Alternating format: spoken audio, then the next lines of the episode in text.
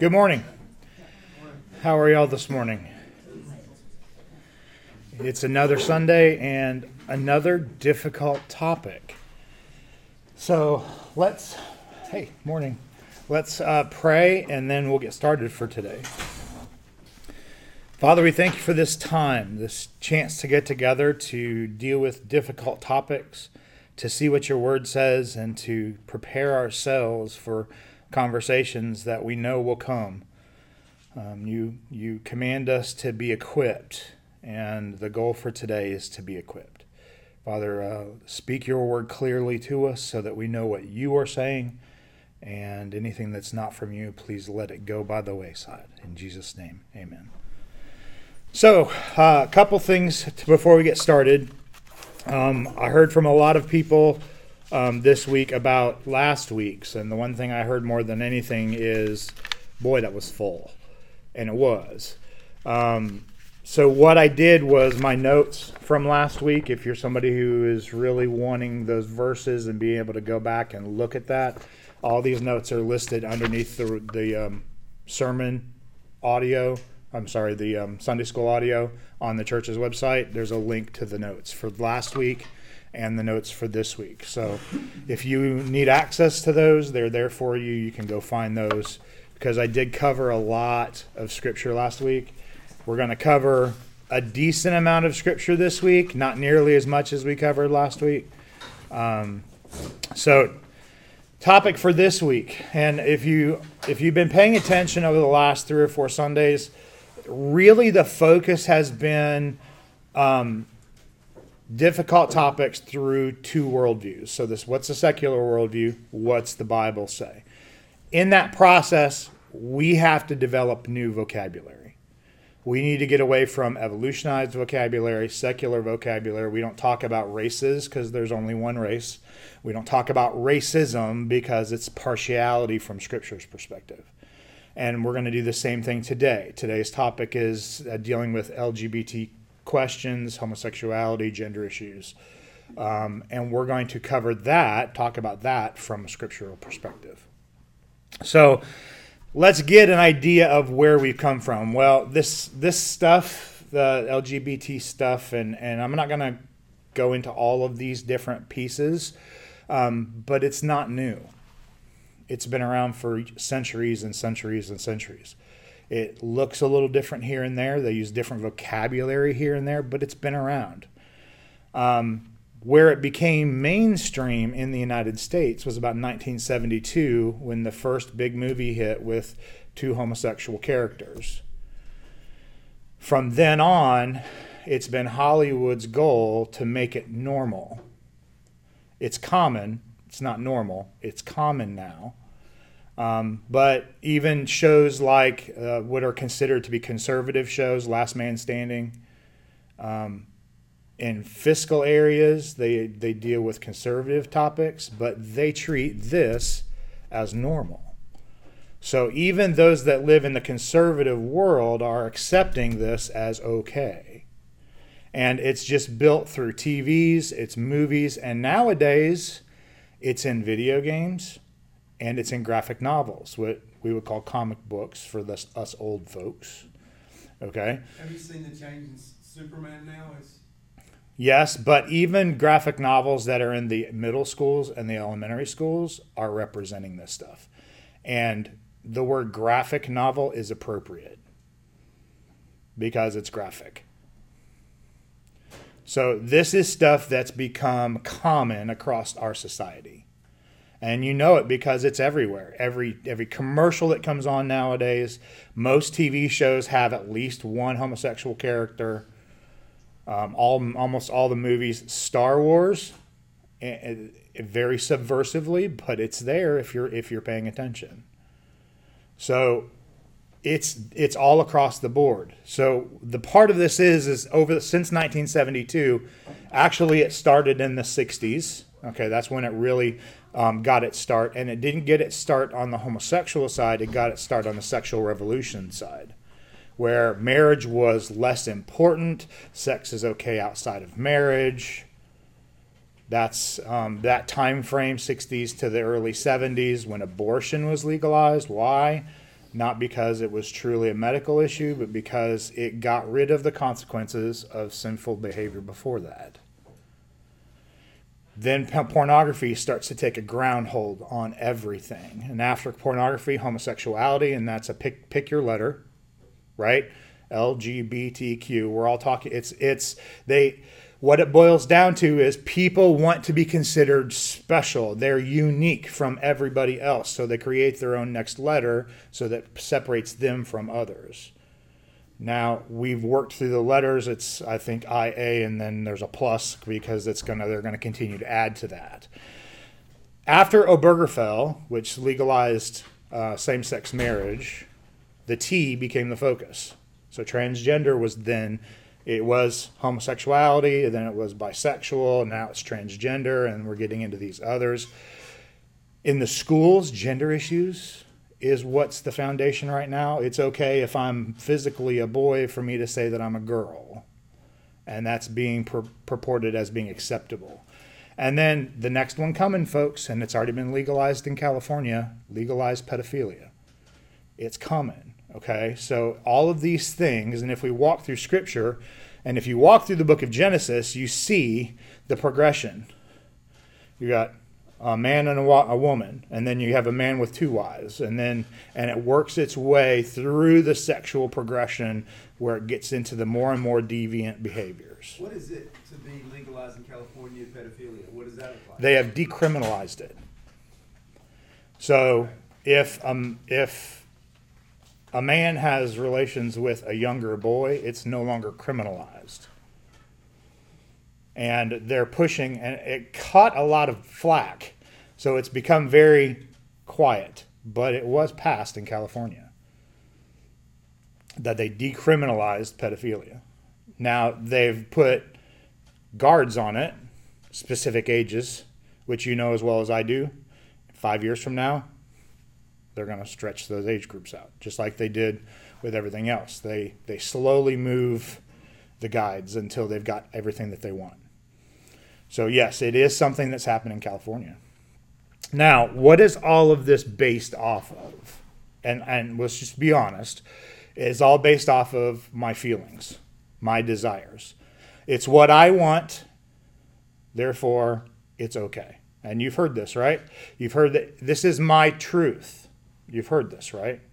So we have to deal with this as a whole from a scriptural perspective so that we have a good understanding of what truth is. Okay, so it starts with this. First Sunday school lesson, we talked uh, 2 Peter chapter 1. We talked about the Bible being truth. So the Bible is our foundation for what is true. So let's go there. All right. So for starters, I'm going to work through a couple of verses to kind of help us um, grab a mindset for for where this discussion is going to lead, and then I'm going to give you three things that we're going to focus on. Um, Jeremiah 17 9, and this is a common verse uh, when we're talking about um, human activity. The heart is more deceitful than all else and is desperately wicked. Who can understand it? I, the Lord, search the heart. I test the mind, even to give to each man according to his ways, according to the results of his deeds. And that's a common verse we've heard, but did have you ever heard um, Ecclesiastes 9 3 attached to that? Let me read that one for you.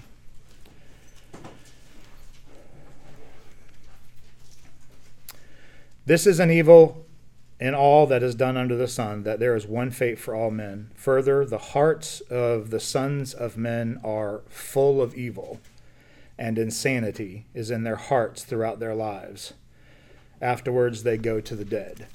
So we're talking about the heart of mankind being desperately sick, being completely evil.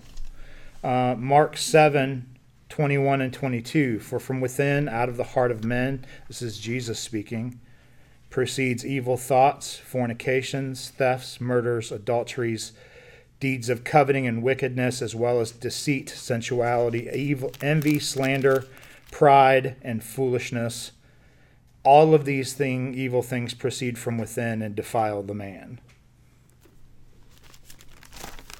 And then Matthew 13:15 For the heart of the people has become dull, and with their ears they, scarce, they scarcely hear, and they have closed their eyes, that lest they should see with their eyes, and hear with their ears, and understand with their hearts, and return, and I should heal them. And that's a quote from Isaiah 6:10.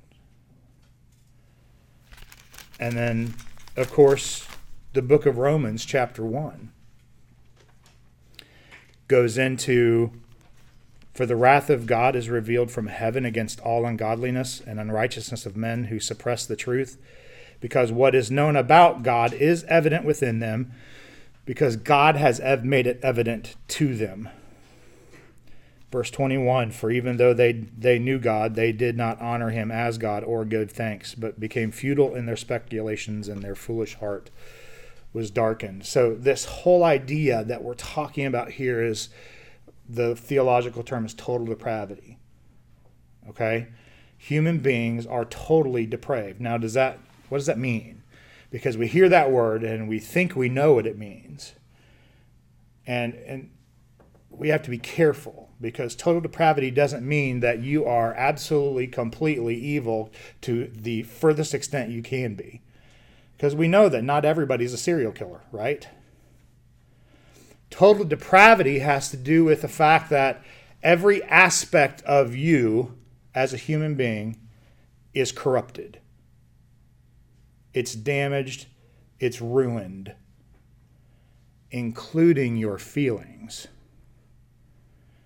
So just because you feel like this is the right thing to do doesn't necessarily mean it is, because as fallen human beings, our feelings are fallen too. Our desires are fallen. So without Christ, and we'll get to that, without Christ, you can't trust your feelings. You can't trust your desires because they're all affected by sin. So that is the foundation for where we're going. You have to understand that. And, and as I said before, this is, yes, these are to provide answers for us to be able to speak to people about these topics. But more than anything, this is for us to be equipped. So as believers, we have to understand the foundation to be able to understand the answers. Okay? So, three questions for you. And I'm going to cover each one of these three. Number one, what does God say about men and women? Question two What does God say about LGBTQ plus blah, blah, blah, blah, blah? Okay. Remember vocabulary secular versus uh, secular versus biblical. Okay, secular is LGBTQ, the biblical is sexual sin. Okay, and we're going to get to that. But what does God say about that? Three, what does God say about how we should respond? And there's two parts to that. The first part is our attitudes and actions about this, what should they look like? And then how do we respond? Not to the world, because the world doesn't believe that this is true, but people that claim to be Christians, that are in churches that say, and this is one that I've heard numerous times from people, the Bible doesn't say it's wrong for me to be a homosexual. Bible doesn't say it's wrong for, for me to be bisexual or transgender. Bible doesn't say that's wrong. And those are answers that are coming, those are questions that are coming from people that are in a church stating that. So we have to answer that question. We have to go there. We have to be able to say, this is what the Bible says. Have you read Romans chapter 1? Have you read 1 Corinthians chapter 6? Have you read 1 Timothy chapter 1? Have you read Leviticus? Have you read Genesis? Because it's clear. Okay, so we're going to answer those questions. So, number one, what does God say about men and women? So, um, I don't want you to turn with me yet. We'll get to, I want you to be with me when we get to the second point and the third point. The first point's pretty short. What does God say about men and women? Of course, you guys know me, my favorite book, uh, book of Genesis, right? So, I'm going back to the book of Genesis. Genesis chapter 1, verse 27, 26 and 27. Then God said, Let us make man in our image, according to our likeness. Let them rule over the fish of the sea and the birds of the sky and the cattle of over all the earth and over every creeping thing that creeps on the earth. And God created man in his own image. In the image of God, he created him, male and female, he created them. So, from the beginning, first chapter of the, book, of the book, God's creation is we are created in God's image and we are male and female. Right from the beginning. Okay, well, let's keep going. Um, Genesis chapter 2, verses 21 to 24. So the Lord God caused the deep sleep to fall upon the man, and he slept, and he took one of his ribs and closed up the flesh at that place. And the Lord God fashioned into a woman, I love that word, fashioned into a woman the rib which he taken from the man and brought her to the man. And the man said, This is now bone of my bone and flesh of my flesh. She shall be called woman because she was taken out of man. Verse 24, and you've all heard this if you've been to a wedding. For this cause a man shall leave his father and his mother, and shall cleave to his wife, and they shall become one flesh. So the goal here, okay, first, uh, let me back up. Verse 22 Lord God fashioned a woman. Okay, I love this word because God created. He spoke and created. He spoke and cre- it was made. He spoke and it was made. He spoke and it was made. He took a rib and he built the woman. He fashioned the woman. Do you see the personal touch just coming from the words? Men and women are not the same. God created man from the dirt. He took a piece of the man and fashioned the woman. Do you see the specialness of that? It, everything else was spoken with a word, just a word, and there's such an impersonalness almost to that Yet when the woman was made, it's like he got his hands dirty. He, he wanted it to, to be right. Not that it, everything else wasn't, but you get the point. The point is, he was making this, uh, it was a special creation. Okay? Male and female. Not male and male, not female and female, not a man who thinks he's a woman. Male and female. And the relationship is male and female and one flesh. We'll talk more about that next week. Now, why is this important? Well, if you go to the book of Matthew, verses chapter 19, verses 4 to 6, or the book of Mark, chapter 10, verses 6 to 9, Jesus quotes chapter 1, verse 27, and chapter 2, verse 24 in the same sentence. So he's saying what was from the beginning is still true today it's male and female.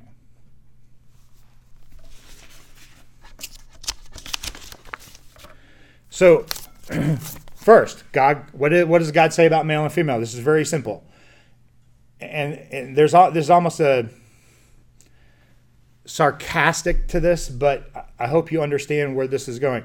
You've heard this before. God created Adam and Eve. He didn't create Adam and Steve. Okay? There, there is no question here. It's man and it's woman, and they're one flesh, but they're distinct and separate. The woman is specially made from the man. Okay? So, question number two What does God say about LGBTQ uh, and, and the biblical term sexual sin? Okay? And this comes specifically because I've had numerous people, students, teachers that I've worked with that have said, well, the Bible doesn't say. I go to church and the Bible doesn't say. So let's see what the Bible has to say. So if we go through the book of Genesis, where's the first time we see this idea, what they call LGBTQ? Where's the first time we see this idea? Genesis chapter 19. Um, this is the story of Lot. This is the story of Lot. So Lot travels with Abram. Their lot, their um, herds get too big. Abram says, "You choose the best land. You go that direction. I'll go the other direction." So Lot looks and sees the valley of Sodom beautiful pasture fields. He takes his down there. He's in the valley of Sodom and Gomorrah. Then he moves closer and he moves closer. And finally, he's in one of the two cities.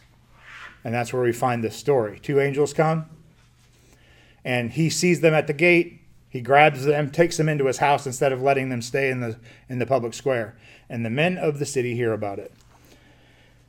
Before they lay down, the men of the city, the men of Sodom, surrounded the house, both young and old, all the people from every quarter, and they called to Lot and said to him, Where are the men who came to you tonight? Bring them out to us so that we may have relations with them.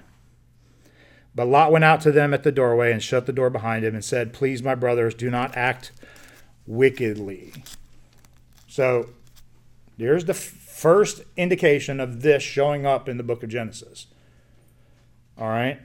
So verse 11, and the and the angels struck the men who were at the doorway of the house with blindness, both small and great, so that they were wearied themselves trying to find the doorway. Thing about this LGBTQ, this this homosexuality is even when struck with blindness, it doesn't affect the desires, the feelings. They wearied themselves trying to get through the door, even after being struck blind. Verse 13 The angels to Lot, for we are about to destroy this place, because their outcry has become so great before the Lord that the Lord has sent us to destroy it. I would say God's very clear about his perspective on homosexuality. Let's jump to Leviticus 18, verse 22 the, now we're into the law. The, the, the book of Leviticus is the laying down of the law. Moses writing down the law that God has given for the, for the people of Israel. And two different places. 1822, you shall not lie with a male as one lies with a female. It is an abomination. Verse chapter 20, verse 13.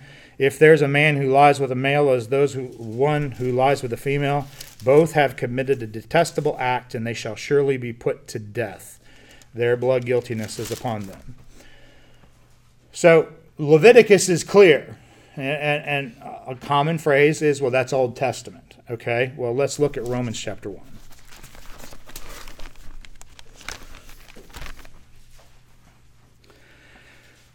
And we're just going to do a quick cycle through. Actually, you know what? Let me back up. Let me back up for just a second. I want to take you to a book that we don't spend much time in. Okay, we talked about Genesis 19 being Sodom and Gomorrah, that the men of the city were wanting to have relations with the angels. Okay? Let me take you to Jude chap uh, Jude verses 6 to 8. Because Jude's very clear about this. People people will come up with all kinds of crazy ideas of why Sodom and Gomorrah wasn't about homosexuality is about something else. Okay? Well, let's look at Jude and see what Jude has to say. And the angels who did not keep their own domain, but abandoned their proper abode, he kept in eternal bonds under darkness for the judgment of the great day. Just as Sodom and Gomorrah and the cities around them, since in the same way as these indulged in gross immorality and went after strange flesh, are exhibited as an example in undergoing the punishment of eternal fire. So it wasn't some strange creation of reasons that Sodom and Gomorrah was destroyed. It was destroyed because men were going after men instead of men being with women, which is the way it was created. Okay, so let's jump back to Romans chapter 1. And I'm going to start at verse 18. I'm going to work my way through to 32 because I want you to see the progression.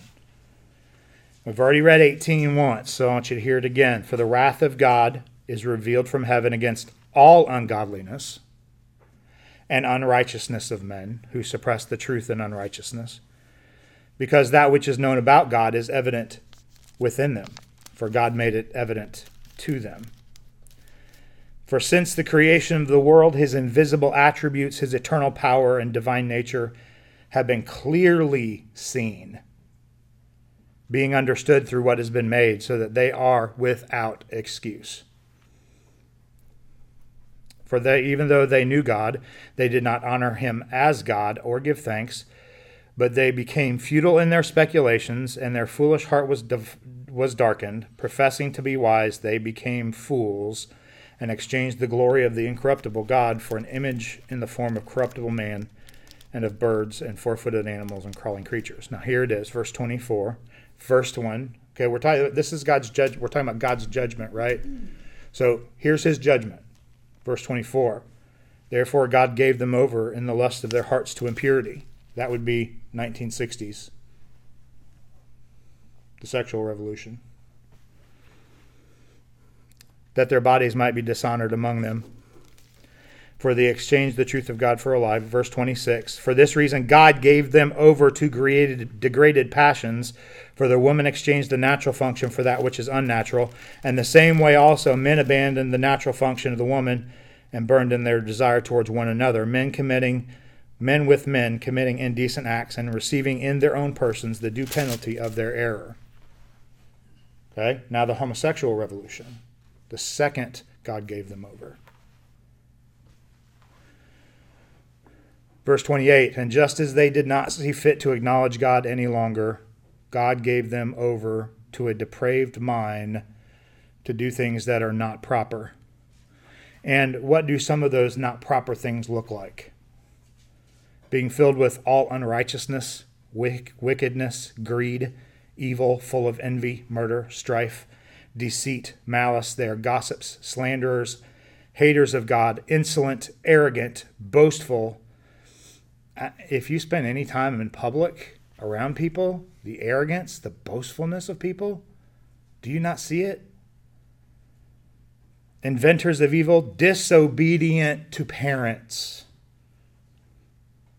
without understanding, untrustworthy, unloving, unmerciful. I have never seen in my lifetime people that are so unmerciful to one another especially in the last two years. And although they know the ordinance of God, that those who practice such things are worthy of death, they not only do the same, but they give hearty approval to those who practice them. Romans 1 makes it very clear. Now, is homosexuality, LGBTQ, is that unique? Is it a unique sin? Is it separate from all of these others?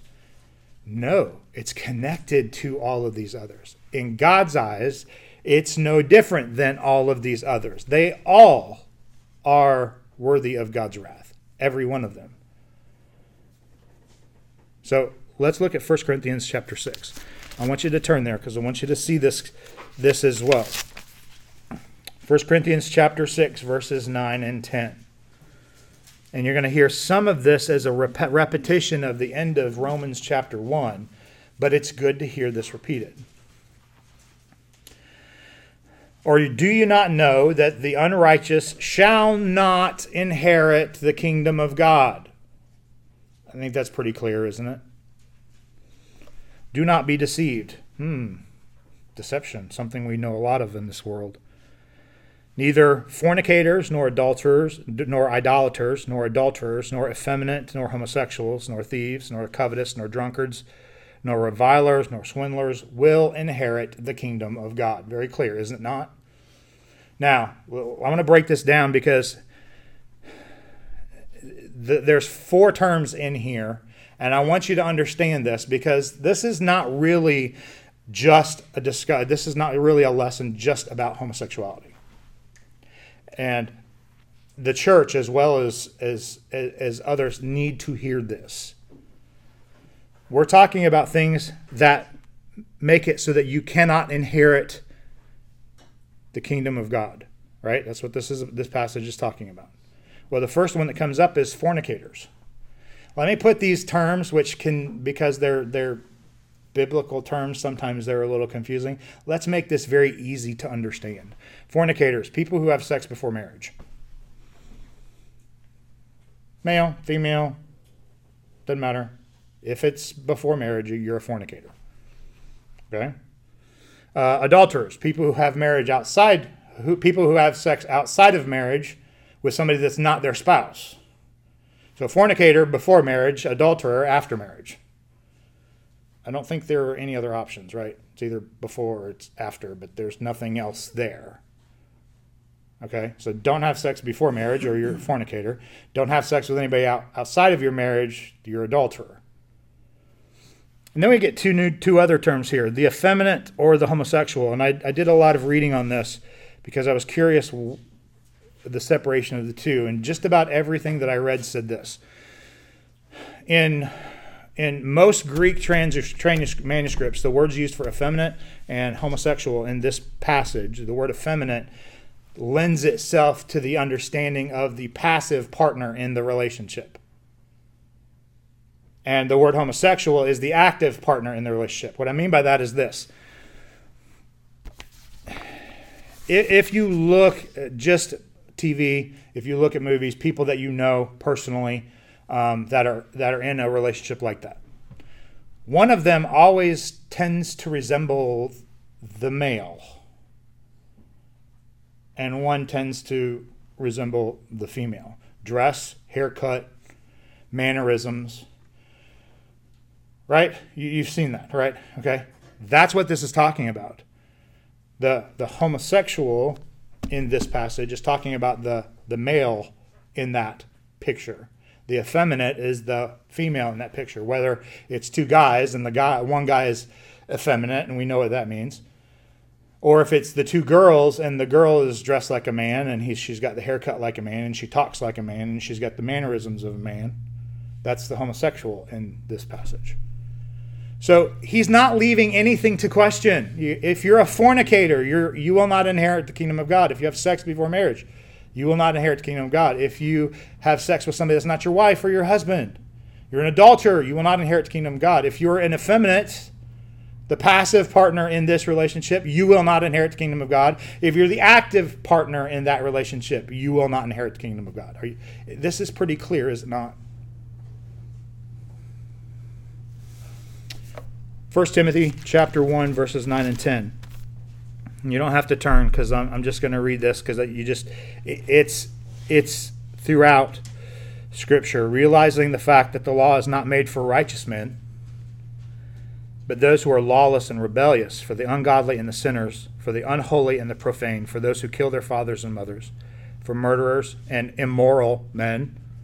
That's general immorality and homosexuals and kidnappers and liars and perjurers and whatever else is contrary to sound teaching. So, what does God say about LGBTQ? Period. Sexual sin. It's pretty clear. So, this is the other thing. If you look at 1 Timothy chapter 1, Paul, who wrote 1 Timothy, is this is his direct connection to Leviticus the, the, this passage is directly connected to the book of Leviticus. So he's saying what you heard in Leviticus is still true today. Okay? So, how do we respond to this? How do we respond to this? Well, first, our attitude. Let's deal with our attitude first before we deal with responding to somebody else. Ephesians. Uh, I want you to turn to Ephesians. Do you like? Do you like how the last three weeks I've ended up in Ephesians? I love this book. John and I were talking about this last night. I love this book because it covers so much of the Christian life. And the more I read it, the more I discover just how much it covers the Christian life. Ephesians chapter 4.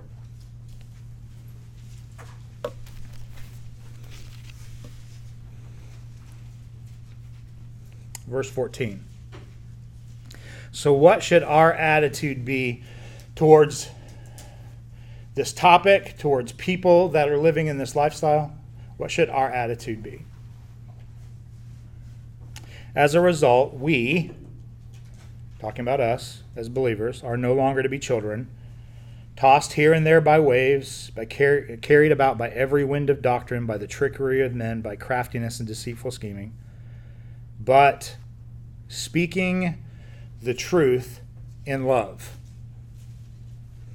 We are to grow up into all aspects into Him who is the head, even Christ. Speaking the truth in love. What does that mean? Well, let me tell you what it's not. Sometimes telling you what it's not makes it easier to understand what it is What speaking the truth in love is not is, you know what? I know what the truth is, and you're going to sit there and listen to it. I'm guilty of that because I know a lot of facts. But there's no compassion with that. There's no there's no love in that. And if you're not sure what love is, go back and read 1 Corinthians 13. Love is patient. Love is kind. Love does not envy. Love does not boast. It is not unbecoming. That's love. And telling somebody what the facts are without loving them is not it. Okay? That's where I fail.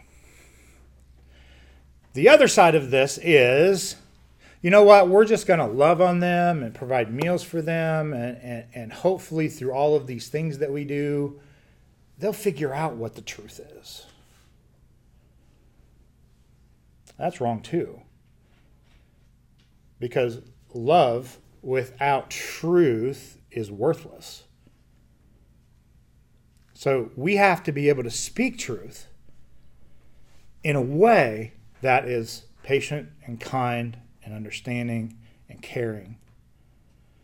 So that's our struggle as believers. We have to learn that balance, okay? And it's it, it it's not easy for me, but I'm sorry.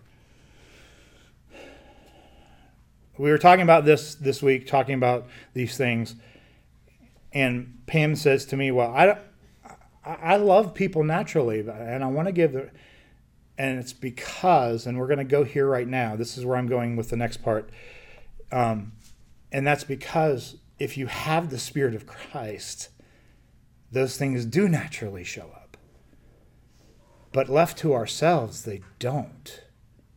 And if somebody like me who's spent his life as a Pharisee, it's really hard it's easy to give truth, it's hard to be compassionate and loving in the process. So, second part Christians, and, and this, is, this is very specific Christians who say, these are some of the things that we've heard.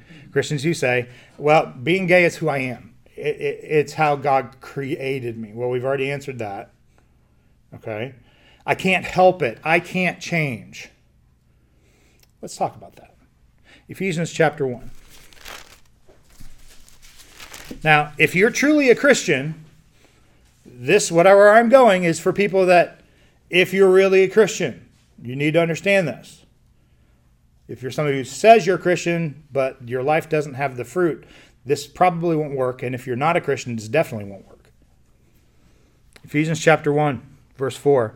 Just as he chose us in him before the foundations of the world, that we should be holy and blameless. So if he has chosen you, you must be holy and blameless. And homosexuality is sin, and sin is not being holy. So you can't say, if you're a Christian, I can't change, because if God chose you, you are to be holy and blameless. Well, let's keep going because, you know, that's still, that can be hard. Verse 10 of chapter 2. For we are his workmanship, created in Christ Jesus for good works, which God prepared beforehand that we should walk in them. So, God, if you are a believer, then God, you are his workmanship, and he's not going to create something and build something and mold something that is sinful. Chapter 3, verse 20. Now to him who is able to do exceedingly abundantly beyond all that you ask or think, according to the power that works within us. So, if you are truly a believer, you are truly a child of Christ. And he says here in, in Ephesians chapter 3 that he is able to do exceedingly abundantly beyond all that you ask or think. So if you're struggling in this area, or you know somebody who's struggling in this area, you need to get into who you are in Christ. Because as part of Christ, he can do all of these things to cause change. He can make this change in you. And then back to Ephesians 4:15. We are to grow up in all aspects into him who is the head, even Christ. Now,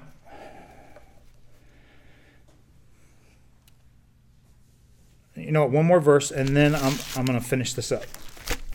John chapter 8, verses 31 and 32. There, Jesus therefore was saying to the Jews who had believed him, If you abide in my word, then you are truly disciples of mine, and you shall know the truth, and the truth will make you free. Not maybe, not kind of, it will make you free. Verses 34 Truly, truly, I say to you, everyone who commits sin is a slave of sin. Verse 36 If therefore the Son makes you free, you are free indeed. So, what is change?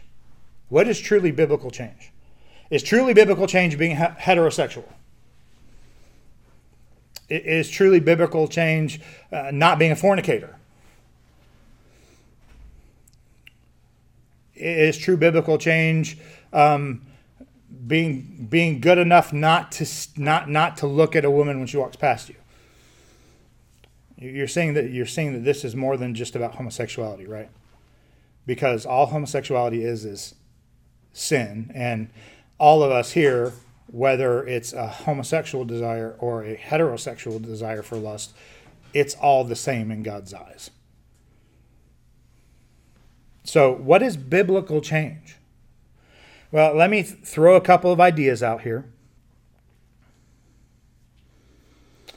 If you if if somebody is somebody who has lust towards the opposite sex. Let's start there because for most of us, that's where we are. And you're married and you have three kids, four kids, six kids, nine kids.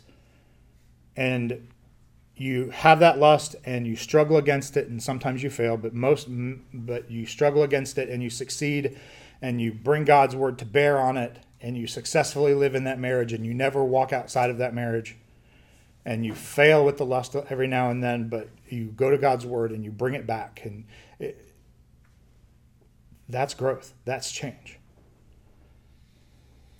Okay? Well, what if you're somebody who struggles with homosexual desires, homosexual feelings, and is married to an opposite sex person and has children and lives that same life? Struggle with the desire sometimes give in to the desire in your mind, but never physically. You go back to the Word, you, it pulls you back to what, what Christ has done for you. You live in that marriage faithfully, sometimes struggling with your mind, constantly coming back to the Word. That's growth, that's change. Because it's only through the process of sanctification that we become more holy and blameless. You're not going to be holy and blameless 100% of the time right now. Okay? It's that process. We're we're not where we were yesterday. We're not where we're going to be tomorrow. But we're moving along that path. Let's say you're somebody who struggles with lust in a homosexual way. And God doesn't give you a spouse. And he calls you to live with dealing with that lust, that desire, those thoughts singly in a holy, single relationship. And you do the same thing the other two did. Sometimes you fail, you come back to the Word. God, Jesus reminds you of, of His forgiveness. And He carries you through those temptations. And, and people are people say this is this is difficult this is very hard but i want you to remember something um, hebrews 4 14 to 16 therefore since we have a great high priest who has passed through the heavens jesus the son of god let us take hold of our confession For we do not have a high priest who cannot sympathize with our weaknesses, but one who has, has been tempted in all things like we are, yet without sin. Therefore, let us draw near with confidence to the throne of grace so that we may receive mercy and find grace to help in time of need. Jesus was tempted in, in the same ways that we are tempted. Now, that doesn't mean every different sexual temptation he experienced. But that means he was tempted sexually, just like we are tempted sexually. He never gave in, never gave in, never gave in to the uttermost. We can't say that. We give in. He has been tempted beyond any way that we can even understand. And he has walked through it successfully. And as our advocate, he can walk through that with us successfully. 1 John 2 1. My little children, I am writing these things to you so that you may not sin. And if anyone sins, we have an advocate with the Father, Jesus Christ the righteous. Jesus completed his sal- salvation work on the cross when he said, It is finished. But all of his work was not finished he stands at the right hand of the Father as our advocate for every time that we sin. If you're Hebrews chapter 4, let us draw near with confidence. It doesn't matter if your sin is homosexual desires, it doesn't matter if your sin is heterosexual desires, it doesn't matter if your sin is is um, gluttony, it doesn't matter if your sin is lying. Draw near with confidence because our advocate who has, tempt, has been tempted beyond us and was successful stands between us and the Father as our advocate. And I'm going to close with these verses. Therefore, brothers, since we have confidence to enter the holy place by the blood of Jesus, by a new and living way which he inaugurated for us through the veil, that is his flesh. And since we have a great priest over the house of God, let us draw near with a sincere heart and full assurance of faith, having our hearts sprinkled from an evil conscience and our bodies washed with pure water. Let us hold fast the confession of our hope without wavering, for he who promised is faithful. And let us, here it is. You said, How do we do with other people? And let us consider how to stimulate one another to love and good deeds, not forsaking our assembling together as is the habit, but encouraging one another, as all the more as you say see the day drawing near. Let's pray. Father, we thank you for your word. Uh, you you constantly remind us as our advocate that you stand for us even when we sin that you are there for us as our advocate. And it doesn't matter if the sin is homosexual or heterosexual or something not sexual related, that you will be our advocate and that you and only you provide change. Father, we thank you that you've given us your word to remind us of these things. Help us to apply them as we move through this week. In Jesus' name, amen.